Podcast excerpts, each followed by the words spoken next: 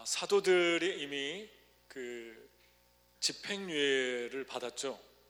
아, 예수님의 이름으로 도무지 어떤 것도 하지 말고 전하지도 말고 아, 말하지도 말아라 그렇게 아, 집행유예를 받았습니다.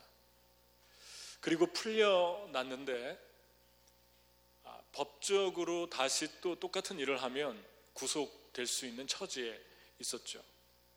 그런데 그 집행유예를 받고 나서 그 다음에 어떻게 했는가를 우리에게 보여줍니다. 그 정치 집단 기구였던 그 공회나 또 그 대제사장들과 또 그 중요 어, 종교 지도자들에 의해서 구성되어 있었던 그 정치 집단의 모습들이 아, 예수님을 아, 이제 전하지 못하도록 그렇게 한 거죠. 우리의 삶에서 예수님을 따를 때 아, 이런 물리적인 압박을 받을 때도 있죠. 그러니까 아프가니스탄이나 북한이나 아니면은 파키스탄 이런 나라들은 가장 탑그 순위에 있죠. 예수 믿는 사람들을 핍박하고 고통스럽게 하고 어려움을 주고 뭐 이런 일들을 하는 나라들입니다. 근데 우리가 살고 있는 미국은 뭐 그 정도는 아니어도 아, 또 알게 모르게 압박을 느낄 때도 있고 또 예수님을 믿는 것 자체가 아, 다른 사람들에게 표시는 내지 않아도 상대방에게 불쾌감을 줄 수 있기 때문에 알게 모르게 우리가 아, 또 여러 가지 프레셔 가운데 우리가 살아가고 있습니다. 그런데 아, 그런 감옥이 아니더라도 또 어떻게 보면은 내면적으로 우리의 마음이 또 눌리기도 하고 또 두려움도 오고 그래서 아, 누가 외부에서 압박을 주지 않음에도 불구하고 주님을 따르거나 주님의 일을 할 때 여러 가지 마음에 눌림이 올 때도 있습니다. 또 마귀에 의해서 그런 것도 있고요. 근데 그런 시간에 사도들이 할 수 있었던 것은 아무것도 없었는데 사도들이 어떻게 행동했나를 우리에게 보여주면서 우리가 어떻게 그럴 때 살아야 되는가를 아, 보여주고 있죠. 12절에 보면 사도들의 손을 통해 민간의 표적과 기사가 많이 일어나, 일어남에 믿는 사람이 다 마음을 같이하여 솔로몬 행각에 모이고 그랬습니다. 그러니까 사도들이 할 수 있는 게 아무것도 없었는데 조그만한 일 하나를 우리가 발견하는데 손으로 어떤 일을 하기 시작했습니다. 그 손으로 한 일이 사람들에게 손으로 얹고 기도해 주거나 뭐 만지거나 그런 일이었죠. 그런데 하나님이 놀랍게도 그 아무것도 아닌 일인데 예, 그 일에 하나님이 축복하셔서 기적들이 일어나기 시작했어요. 병든 자가 고쳐지고 귀신이 쫓겨가고 이런 놀라운 일들이 아, 뜻하지 않았던 일들이 일어나기 시작했습니다. 그러니까 사도들이 압박을 받을 때 어떤 한 부분을 통해서 일이 풀어지기 시작했는데 그게 손이었다는 것입니다. 그러니까 손으로 한 일도 뭐 대단한 일이 아니죠. 그냥 손을 얹고 기도해 주는 뭐 그 그 정도의 일이었어요. 여러분, 그러니까 하나님께서 때로 우리가 이렇게 아무것도 아닌 것 같지만 조그만한 일, 어떻게 보면 좀 유치하죠. 손으로 할 수 있었던 일이 뭐 손으로 얹고 기도해 주는 일, 뭐 아무것도 아닌 일이죠. 그런데 그 손으로 사람 어깨에 손을 얹어둔다든가, 뭐 이렇게 한 번씩 안아준다든가, 또 기도해 준다든가, 축복해 준다든가, 또 내가 무엇을 만들어서 선물을 해 준다든가, 아니면 또 뭐 이메일을 써 준다든가, 그러한 일들을 하나님께서 아주 좋아하시고 있는 것을 보게 됩니다. 성경에 손에 대한 이야기가 많이 나오는데 두 개 정도 한번 우리가 생각을 해볼 때 아주 유치한 이야기가 있어요. 손에 대해서.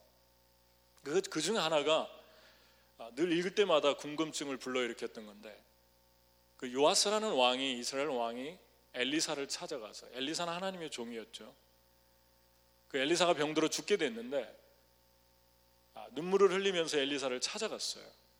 근데 그 엘리사가 요아스에게 활과 활 심을 가져와라 그랬죠. 그래서 활과 활을 가지고 동쪽 창문을 열고 쏘아라. 자기 손을 그 위에 얹었어요. 쏘았는데 이게 상징적인 행동이다, 사인이다.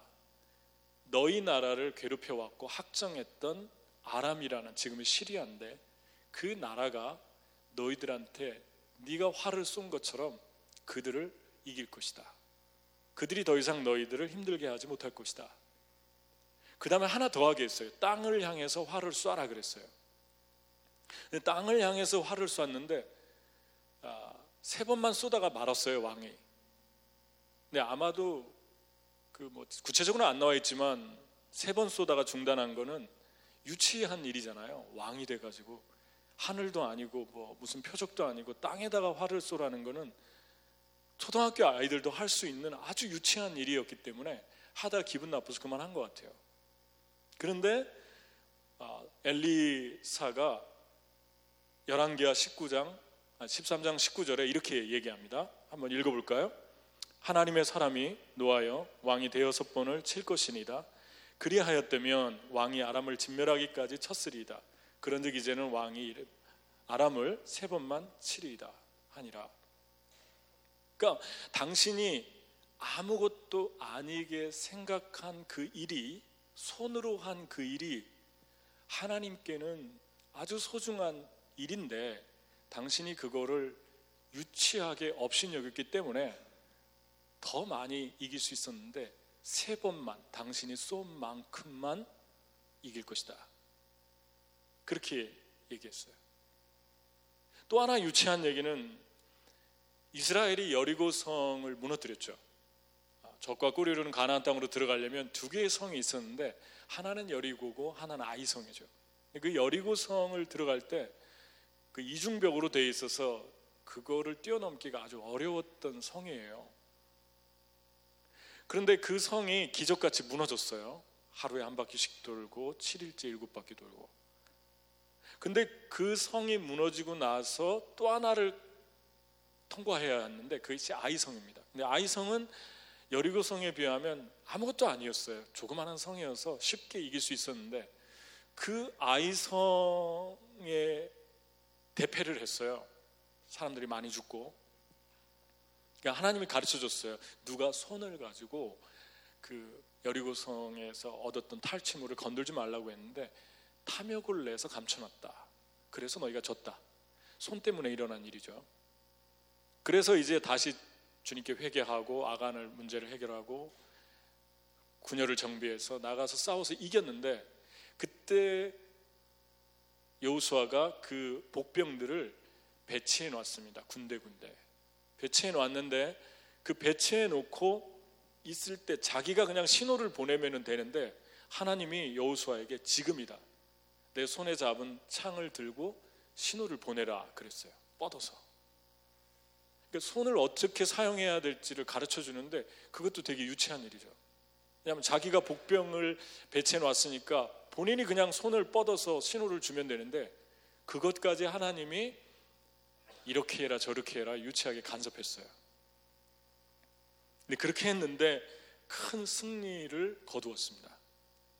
이 두 가지 이야기 속에서 우리가 볼 수 있는 것은 유치한 일을 손으로 했을 때 하나님이 그 유치한 순종을 통해서 놀라운 일을 이루었던 걸 봅니다. 한 사람은 왕은 하다가 중단했고 한 사람 여호수아는 계속했습니다.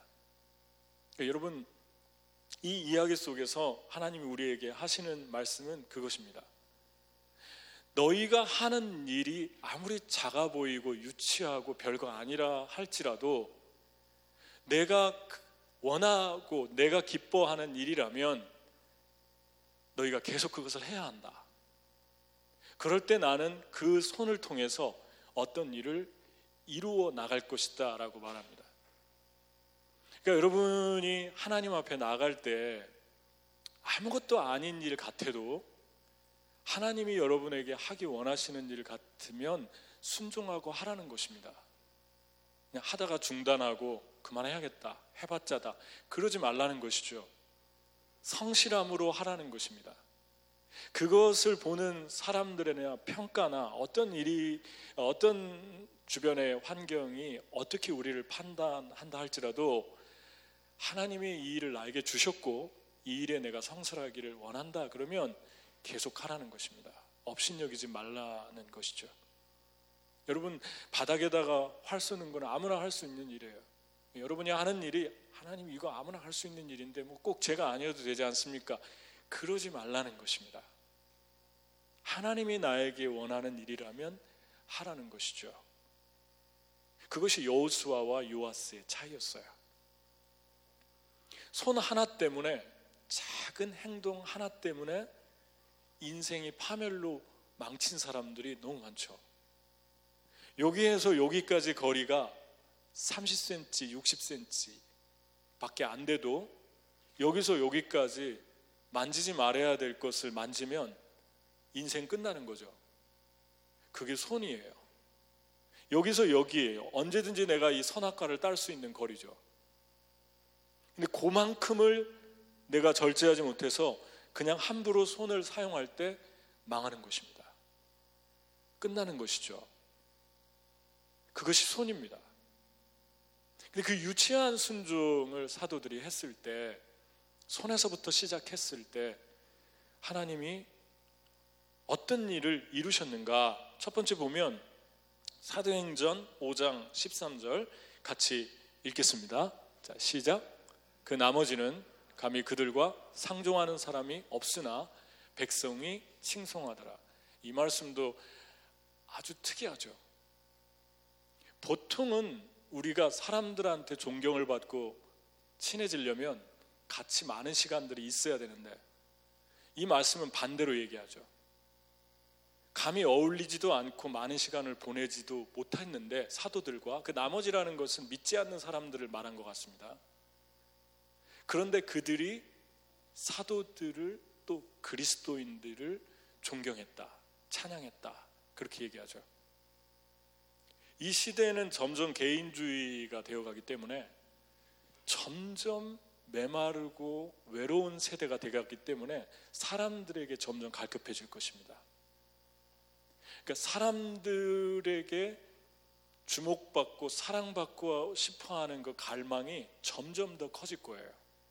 왜냐하면 사람들이 전부 개인화돼 가기 때문에 그런 현상은 더 심각하게 나타날 것입니다. 앞으로 뭐 전화만 해도 로봇하고 전화하고 그래야 되니까 외로운 인간성의 상실을 이 시대에 우리가 맞이하고 있어요. 로봇 세대가 되어가고 있고 그렇기 때문에 사람에 대한 집착은 갈로 날로 더 강해질 것입니다. 그런데 이 사도들은 사람들에게 집착하는 대신 하나님에게 깊은 관심을 쏟으면서 하나님과 깊은 관계를 두텁게 맺어가고 있었어요. 거기서 유치한 순종이 나오기 시작한 거죠. 두려움 없는 거침없는 행동이 나오기 시작한 거죠. 집행유예인데.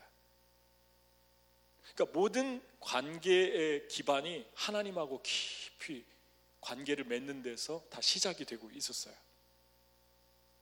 여러분이 작은 유치한 순종을 할 수 있는 힘은 조그만한 것이라도 하나님이 기뻐하는 것을 알아채리고 그것을 할 수 있는 힘은 여러분과 제가 사람들에게 집착하면서 많은 시간들을 보내는데 주어지지 않습니다.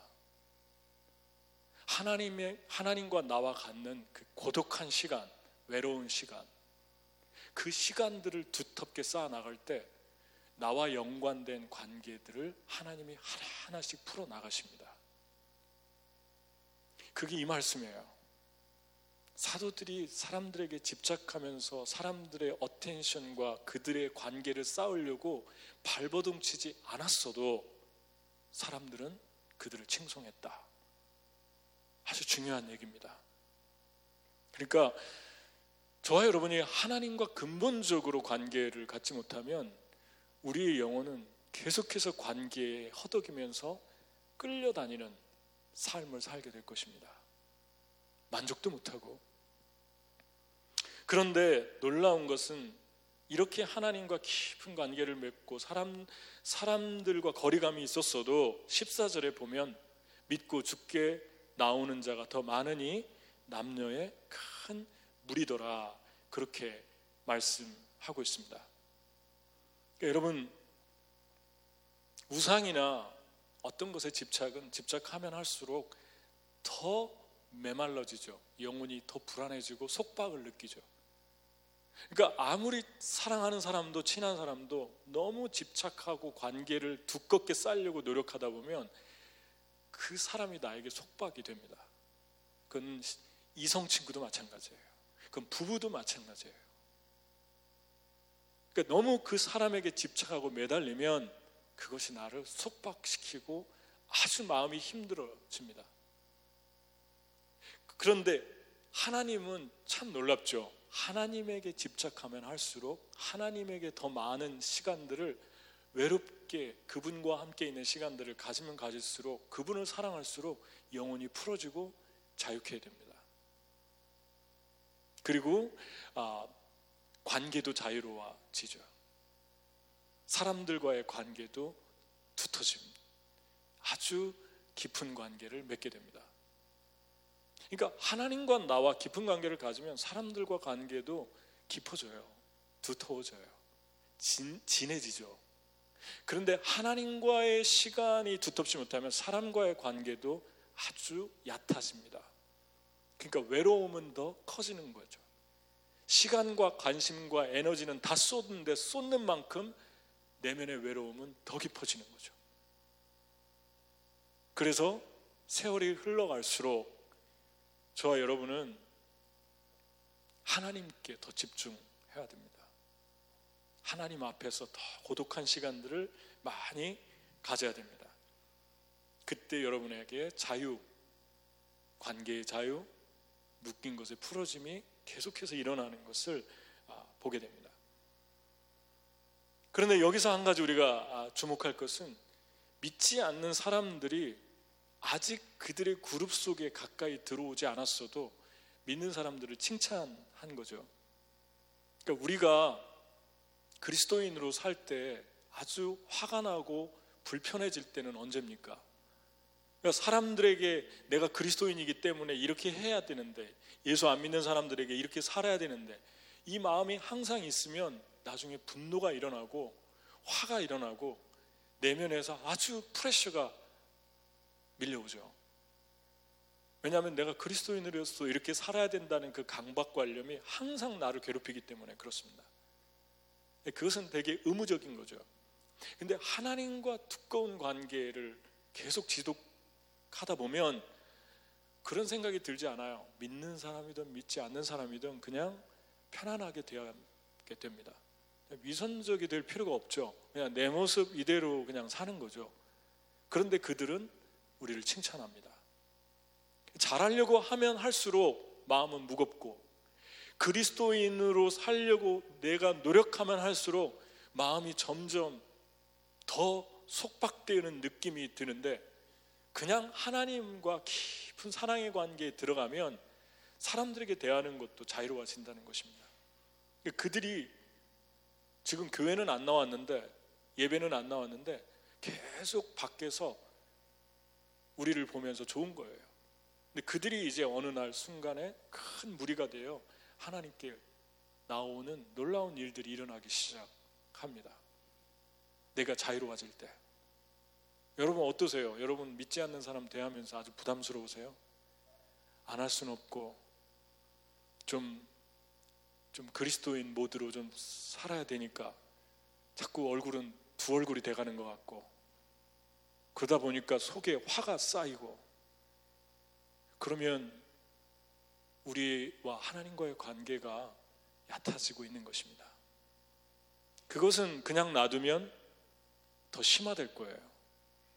그리고 어느 날 지쳐서 쓰러질 수도 있어요. 주님으로부터 점점 멀어질 수 있어요. 여러분, 비그리스도인들이 여러분의 삶을 통해서 감동받기 시작한다는 것입니다. 그게 사인이에요. 예수 안 믿는 사람들도 여러분의 자유로움을 보면서 아, 저 사람이 지금 나 때문에 불편하게 행동하고 있구나. 이런 걸 감지하지 않으면서도 부담 없이 좋아하는 거예요. 그게 흘러나온다는 것입니다.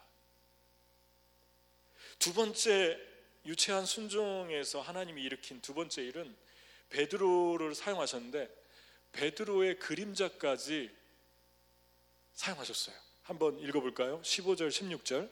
자, 시작.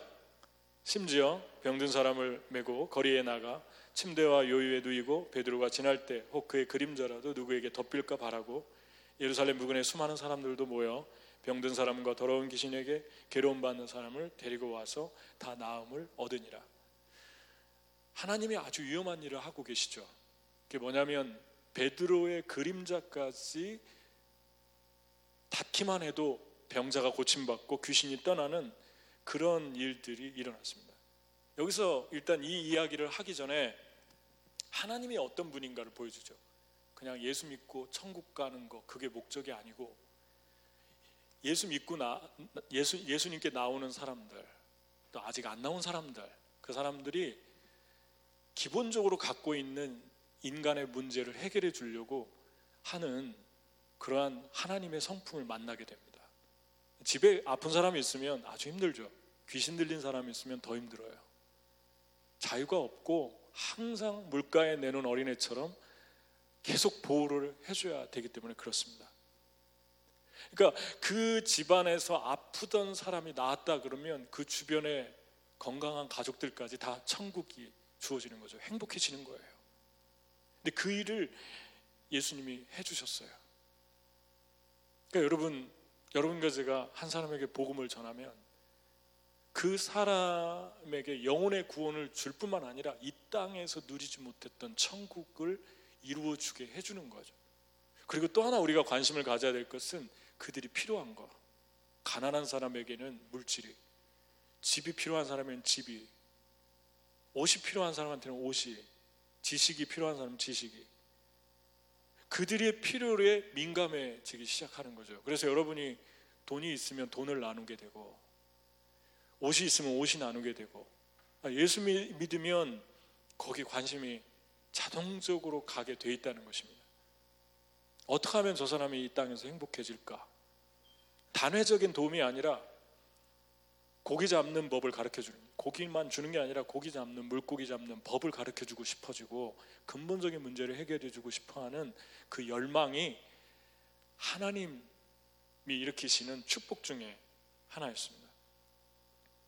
그런데 여기에서 아름다운 모습이 그렇게 하나님이 베드로를 통해서 일하실 때 사람들의 모습이 더 아름다워요. 병든 사람을 데리고 나오고 요를 가지고 나오고 그리고 침대를 가지고 나오죠. 그러니까 여러분 병든 사람 데려오기도 힘든데 그들이 쓰는 휠체어 뭐 또 담요 뭐 침대까지 이동하려면 여러 가지로 번거롭고 힘든 일이죠. 그런데 그런 모습이 얼마나 은혜스럽습니까, 여러분? 주님의 은혜가 성령이 역사할 때 그냥 아, 하나님 나 한번 바꿔 보세요. 하나님 한번 부흥을 주셔서 우리 한번 축복해 주세요. 그렇게 하지 않았어요. 사람들을 적극적으로 데리고 나왔고 베드로가 지나가는 길에다 놓고 그림자도 좀 밟혔으면 좋겠다. 옷이라도 닿으면 좋겠다.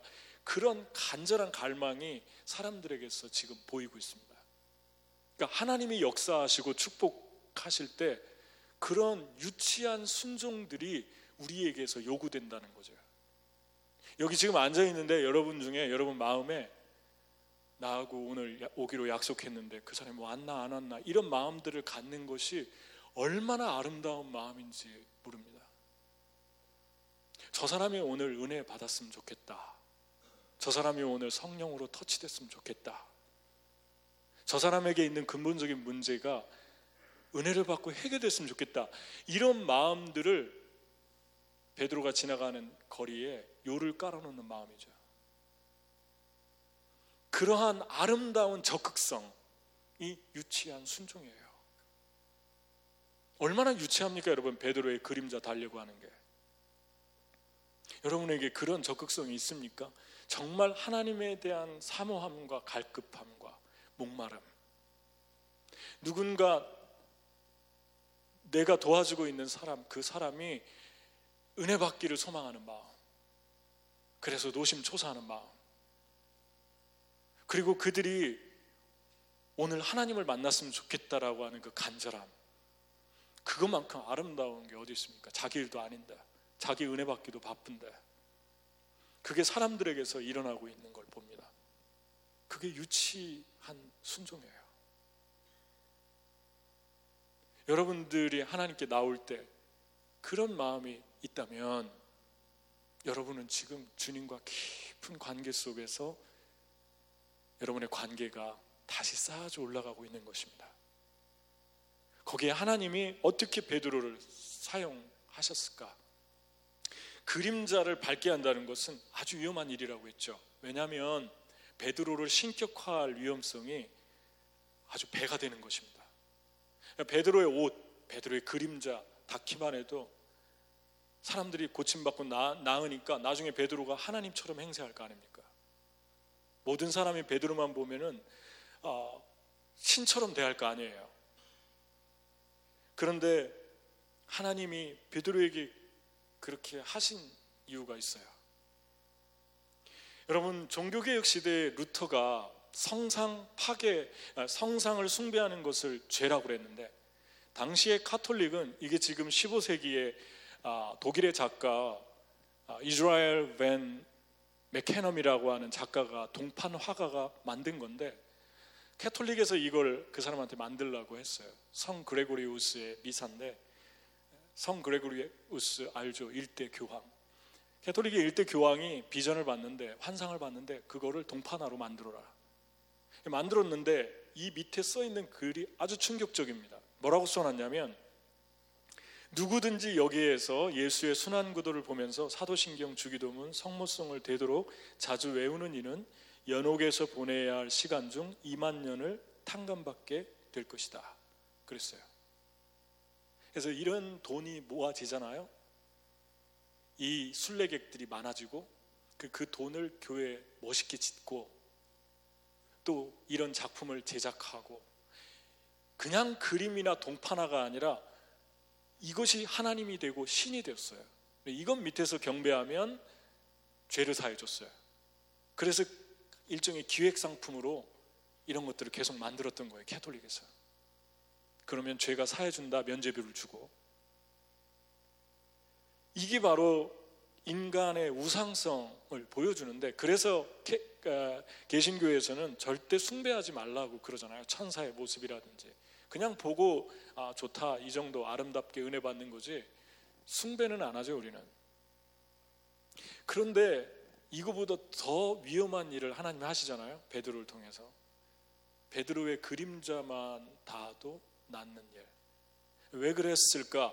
베드로는 이미 전에 40 먹은 안진뱅이를 일으켰잖아요. 그런데 그 안진뱅이가 일어났을 때 사람들이 신격화 시키려고 그랬어요. 베드로를. 근데 베드로가 그렇게 얘기하죠. 나를 주목하지 말고 이 사람을 낫게 한 것은 예수 그리스도의 이름이다. 하나님을 주목시켰죠. 그러니까 하나님이 계속 베드로를 높이고 그에게 속한 것은 그림자라도 사용하는 모습을 보게 됩니다. 그러니까 떡반죽 그릇까지 복을 준다는 것이 그런 거죠. 여러분이 가지고 있는 모든 속한 소유물을 다 축복하시겠다는 여러분 자체뿐만이 아니라 그게 하나님이 한 사람에게 복을 줄 때 나타나는 현상들입니다. 왜냐하면 아무리 그렇게 신처럼 만들어 주어도 그는 하나님을 높이기 때문에 그렇죠. 예수님께 많은 사람들을 인도하기 때문에 그렇죠. 그러니까 하나님께서 여러분이 자그마한 순종, 아무것도 아닌 걸 순종할 때 여러분이 가지고 있는 아주 작은 것들도 놀라웠게 그분의 영광을 위해서 사용하시는 그 하나님의 축복들을 우리가 만나게 됩니다. 세 번째 보게 되면 하나님이 작은 순종에 헌신한 사람들의 주신 축복이 아, 이 베드로와 사도들이 갑작스럽게 잡혀갔어요. 그래서 그 감옥에 갇혔는데 그 종교 지도자들이 마음에 시기가 가득했다 그래요. 예수님도 시기 때문에 죽였는데 또 그 시기가 올라왔죠. 그래서 자기들을 주목해야 되니까 주목해야 되는데 자꾸 사도들을 주목하니까 화가 치밀어 올랐어요. 그래서 다시 가두, 가두었는데 그 베드로가 체포되었을 때 우리는 이런 생각을 하게 됩니다. 예수님은 그림자를 통해서도 사람들의 병을 고치고 귀신을 쫓아내는데 아, 사도들이 감옥에 들어가는데 그거 하나 못 빼내 주실까? 왜 그런 일들을 허락하실까? 그 쇠고랑에 채이게 됐어요. 그런데 그 다음 날, 그, 그 저녁에 천사가 와서 이들을 고스란히 감옥 문도 따지 않고 빼냈습니다. 그리고 이렇게 얘기했어요. 이 말씀을 사람들에게 가서 다 전해라. 이 생명의 말씀을 전해라. 성전에 가라. 새벽에 성전에 가서 서서 말씀을 전했어요. 그 다음 날 데리고 와라. 베드로하고 잡아놓은 사람 데리고 와서 가보니까 다 잠겨져 있는데 그대로 있는데 사람만 없어요. 그러니까 여러분, 무엇을 여기에서 말씀하고 있습니까? 여러분과 제가 유치한 순종, 자그마한 순종을 하다가 이런 어려움에 빠질 때가 있죠. 갑작스럽게 아무 일도 못하는 상황, 갑작스럽게 묶여버리는 상황, 갑작스럽게 너무 주님의 일에 바쁘게 삶을 들였는데 아무것도 할 수 없는 그러한 쇠고랑이 채워질 때가 있다는 거죠. 하나님 그럼 그럴 때 왜 그러시는가? 여러분의 갈 길을 컨펌해 주기 위해서 그럽니다. 우리가 외부에서는 그렇게 우리를 뭐 압박을 안 줘도 우리 내면이 우리의 쇠고랑이 될 때도 있죠. 매너리즘에 빠지고 이 일을 계속 해야 되나? 그건 심지어 하나님을 따르는 일까지 매너리즘과 회의를 줄 때도 있습니다. 하나님 계속 이렇게 섬겨야 되나? 이렇게 따라야 되나? 계속 이렇게 기도해야 되나? 이런 생각이 들 때가 문득문득 있어요. 이게 영적인 매너리즘이고 영적인 회의입니다. 그래서 영적인 일에서도 일어나요. 여러분 직장 일은 말할 것도 없고 여러분이 하고 있는 어떤 일은 말할 것도 없고 계속 그런 일이 우리 안에서 일어납니다. 그때 하나님이 주시는 은혜가 여러분들이 아무것도 할 수 없도록 여러분의 영혼에 쇠고랑을 잠깐 허락하시는 거죠. 그리고 나서 그 다음에 그 깊은 밤에 주님과 시간을 보내면서 기다릴 때 아무것도 할 수 없으니까 얼마나 좋습니까? 가만히 있으면 되는 거예요, 그때는. 가만히 있으면 주님이 확인시켜 줍니다. 뭐를 해라. 지금까지 해오던 일이 이렇게 의미 있는 일이다. 그러니까 중단하지 마라. 그때 다시 우리의 영혼이 불타오르기 시작하죠. 다시 열정이 회복되면서 충전되죠. 그러니까 여러분 어떨 때 여러분 마음이 이거 해야 되나 말아야 되나 이럴 때 그리고 상황이 아무것도 내가 할 수 있는 것이 없을 때 그게 축복일 수 있어요. 어떨 때는 그것이 뭐 건강의 이상으로 나타날 때도 있고 어떨 때는 여러분 관계가 깨져서 그런 일들이 일어날 때 있고 어떨 때는 외부적인 압력에 의해서 그런 일들이 일어날 때가 있습니다. 그러면 가만히 있는 거예요. 그때 주님이 천사를 보내줬죠. 그리고 빼냈죠. 그런 다음에 계속해라. 네가 지금 하고 있는 일이 진짜 의미 있는 일이다. 그 확인시켜 줬어요. 그러니까 여러분의 영혼이 무기력해지고 매너리즘에 빠지고 회의가 될 때 너무 슬퍼하지 마세요. 그냥 주님을 기다리세요. 아, 이제 주님이 뭔가 알려주시겠구나. 그 다음 단계를 알려주시겠구나. 그거를 기다리면 돼요. 주님께 집중하는 거죠. 그때 천사가 와서 가르쳐 줍니다. 계속해라. 그 쇠고랑에 차여서 여러분이 매너리즘과 깊은 무기력 속으로 들어갈 때 그때 여러분이 하나 할 게 있습니다. 이 은혜라고 그랬어요. 이 쇠고랑이. 그때 할 게 무엇이냐면 그 아무것도 할 수 없는 그 깊은 정막 속에서 하나님께 여러분이 가지고 나가서 그 빛 가운데서 내가 하나님 자리에 차지하고 있는 거 내가 하나님 보좌에 앉은 부분들 영역들을 점검해 보는 것입니다. 하나님 혹시 내가 하나님 자리에 앉아 있는 게 무엇입니까? 하나님 같이 되려고 하는 게 무엇입니까? 하나님이 기뻐하지 않는 그 인간적인 요소가 어떤 것입니까? 그거를 가지고 주님 앞빛 가운데 나갈 때 그걸 통과하고 나면 그때 알려줍니다. 이제 이 일을 해라. 어떤 길을 열어주십니다. 그리고 주님께서 여러분과 저의 앞길을 지시하십니다. 이리로 가라. 그렇게 여러분에게 말씀해 주십니다. 그 시간을 놓치면 안 되는 거예요. 그 시간 생각 없이 멍하게 그냥 텔레비전만 보고 있다가 아무 생각 없이 지나가면 그 축복을 다 놓치는 거죠. 하나님 앞에서 깊이 생각하고 그리고 내 영혼을 성령의 빛 가운데서 이렇게 환하게 볼 수 있도록 조명해 드리는 거예요. 주님, 내가 이렇게 무기력해지고 있는데, 내 영혼이 점점 묶이는 것 같은데, 주님, 다시 한번 컨펌해 주십시오. 라고 하는 것입니다. 제가 지난 주간에 7년 전에 우리가 교토로 단기 선교를 갔는데 그 선교사님이 뉴욕에 오셨어요. 일본인 두 명 사역자를 데리고 만나자고 해서 그 눈이 많이 온 날 그날인데 에, 만났어요. 어렵게 만났습니다. 근데 한 명은 전도에서 이제 전도사로 되 풀, 풀타임 사역자가 됐고 그리고 한 명은 교토대학을 졸업하고 이제 지금 전도사로 헌신하려고 준비 중에서 하나는 동경대를 나온 친구고 둘 다 30대 중반이에요. 근데 그 교토대학을 졸업한 분이 간증을 썼는데 그걸 우리에게 보내줬어요 그 자리에서. 그래서 읽어봤더니 이런 내용이에요. 되게 은혜스러웠어요 제가.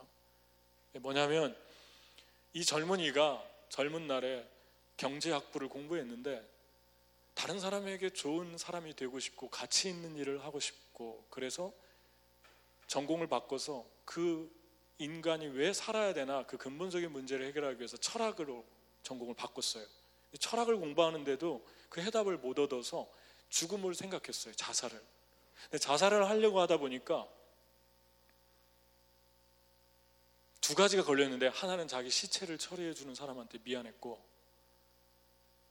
그런 걱정도 할 수 있는 것 같아요. 어, 죽으려고 하는데 되게 겸손한 형제죠. 어, 보통 그런 생각 안 하잖아요. 근데 겸손한 것 같아요. 진지하고. 두 번째는 가족들한테 미안하고. 그래가지고 그냥 어쩔 수 없이 철학을 마치, 면서 공부를 하고 있는데 학교 벤치에서 책을 읽고 있는데 누가 전도를 했어요. 전도해야 될 이유가 이런 데 있는 거죠. 그래서 교회 나갔는데 너무 좋은 거예요. 왜냐하면 사람들이 자기를 다 관심 가져주고 주목해 주니까 처음으로 행복을 느낀 거예요. 그런데 예수님은 아직 안 믿었어요. 그러다 수련회 가서 자기 죄를 깨닫고 고백하고 예수님이 영접했습니다. 그리고 나서 이제 박사를 더 할지 아니면 주님께 완전히 풀타임 사역자로 헌신할지 갈등하다가 두 가지 고민이 들었어요. 물론 그 부인도 우리가 그때 가서 전도했던 전도팀이 전도했던 사람 중에 하나 그 부인이에요. 그 거기에 지금 헌신하고 있고. 근데 이 친구가 아, 뭐라고 고민했냐면 하나는 나는 하나님께 적합하지 않은 사람이다. 하나님께서 말씀을 주셨어요. 너의 불완전한 모습 그대로 나에게 주어라. 그러면 내가 너의 불완전한 모습 그대로 사용할 것이다. 완전케 할 것이다. 근데 두 번째 문제가 더 큰 고비였는데 자기는 어렸을 때부터 한 가지 습관이 있는데 어떤 단체든 들어가면 잘 하다가 마음이 맞지 않고 자기와 생각이 다르면 그냥 좋게 조언을 한다거나 지혜롭게 대화를 한다거나 잘 듣는다거나 그게 아니라 그냥 한순간에 그냥 떠나버렸어요. 말도 안 하고. 그 계속 이렇게 바퀴처럼 돌아갔는데 이번에도 자기가 속해 있던 교회 단체가 맞지 않는 게 있어가지고 떠나야겠다 그 생각을 한 거예요. 그러다 보니까 헌신을 못 하겠는 거예요. 그런데 그걸 가지고 주님께 나가서 그 깊은 쇠고랑 속에서 무기력해지기 시작했는데 하나님께 기도할 때 하나님께서 그걸 넘어갈 수 있게 하셨어요. 네가 계속 그렇게 살게 될 것이다. 옮기면 또 거기 가서 만족 못할 것이고 또 옮기게 될 것이고 그래서 자기를 쳐서 복종시키면서 처음으로 자기를 내려놨어요. 그리고 삶을 들였어요. 그리고 하나님께서 그의 앞길을 보여주시기 시작하셨다고 적고 있습니다. 일본의 99%가 전부 크리스찬이 아닌데 우상 숭배하는 사람들인데 이제 거기에서 복음을 전하려고 교회를 개척하려고 준비 중이라고 들었어요. 은혜롭잖아요. 이 형제의 삶을 세 단계로 나눠볼 수 있죠. 하나는 관심. 사람들에게 관심 받는 좋은 길, 행복한 시간을 거쳤어요. 두 번째, 예수님 영접했어요. 세 번째, 자기를 쳐서 꺾으면서 헌신으로 들어갔어요. 하나님이 그의 길을 컨펌해 주기 시작합니다. 여러분 이 세 단계 중에 어디에 있습니까 지금? 관심 받는 거? 주님은 여러분이 언제나 늘 많은 사람에게 둘러싸여서 관심 받는 그 자리에 두지 않습니다. 사람을 지나서 사람이 처음엔 좋아서 나왔는데 그 사람을 지나서 하나님을 깊이 만나는 단계로 들어가기 원합니다. 거기에도 머물게 하지 않습니다. 이 영혼이 세 번째 주님께 헌신하게 합니다. 근데 그 헌신할 때 나를 깎는 시간들이 있어요. 깊은 무기력함과 매너리즘과 또 쳇바퀴처럼 돌아가는 자기의 일상의 삶에서 모든 것들을 그냥 잊어버리고 포기하고 떠나고 싶은 그러한 시간들을 거치게 됩니다. 직장도 마찬가지고 교회 일도 마찬가지고 관계도 마찬가지. 그때 주님 앞에서 나를 보는 거죠.